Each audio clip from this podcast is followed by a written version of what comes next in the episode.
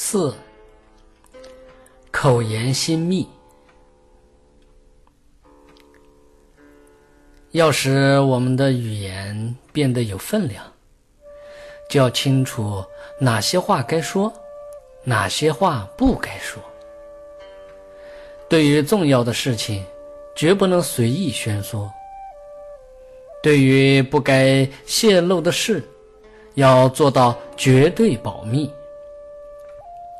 对需要做出表态的事，要三思而后说。即便是平常普通的话语，也不应该轻率低劣的妄说。只有经常做到这样，我们的语言才会逐渐变得有分量，才会起到应有的作用，才能保证做事善始善终。圆满完成等。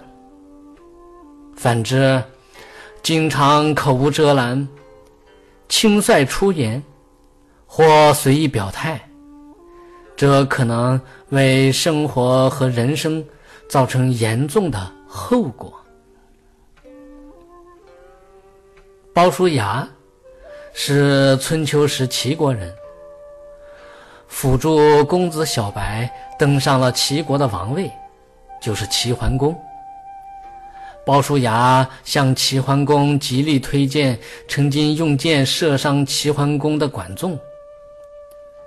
齐桓公听从建议，不计前嫌，拜管仲为相，尊为仲父，把齐国的国政全部交给他管理，齐国因此称霸天下。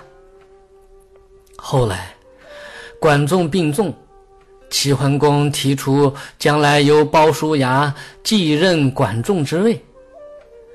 管仲认为鲍叔牙不能胜任。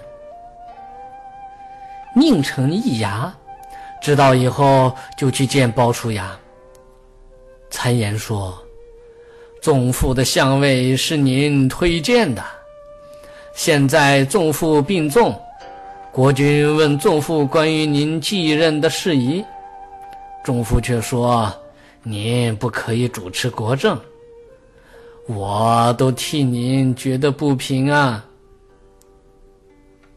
鲍叔牙笑着对易牙说：“如果我主持国政，像你们这样的小人，哪里还会有容身之处？”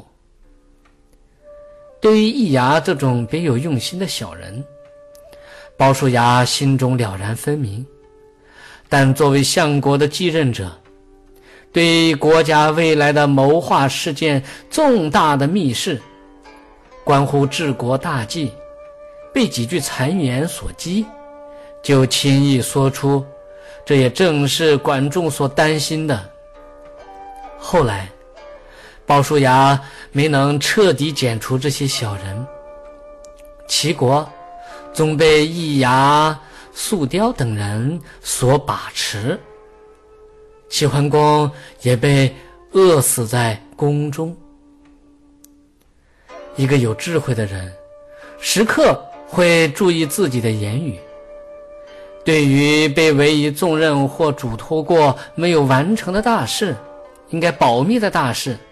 他一定会遵守自己的誓言，真实的做到绝不泄露，哪怕是他的上司或父母问询这些秘密，他也不会妄语，并且直言相告受人委托之事不能泄密，即使自己对事情有不同的看法，为了顺利的行使职责。圆满完成所托付的使命。对这些要事密事，他在没有必要的情况下是根本不会说的。稳重的人能为自己、为他人守口如瓶，对所托的事情不负众望，绝不会因语言不当而招致种种过患。人们能感受到他们守承诺、讲信用，并发自内心的敬佩他们。因此，我们对语言一定要慎重。当然，这慎重并不只是在语言表面上，关键是在内心。内心不稳重的人不懂得是非取舍，说出来的话就会令人觉得充满了妄语和虚言，难以使人置信。内心稳重的人，能取是舍非。做到口言心密，说话恰如其分，可谓无往而不利也。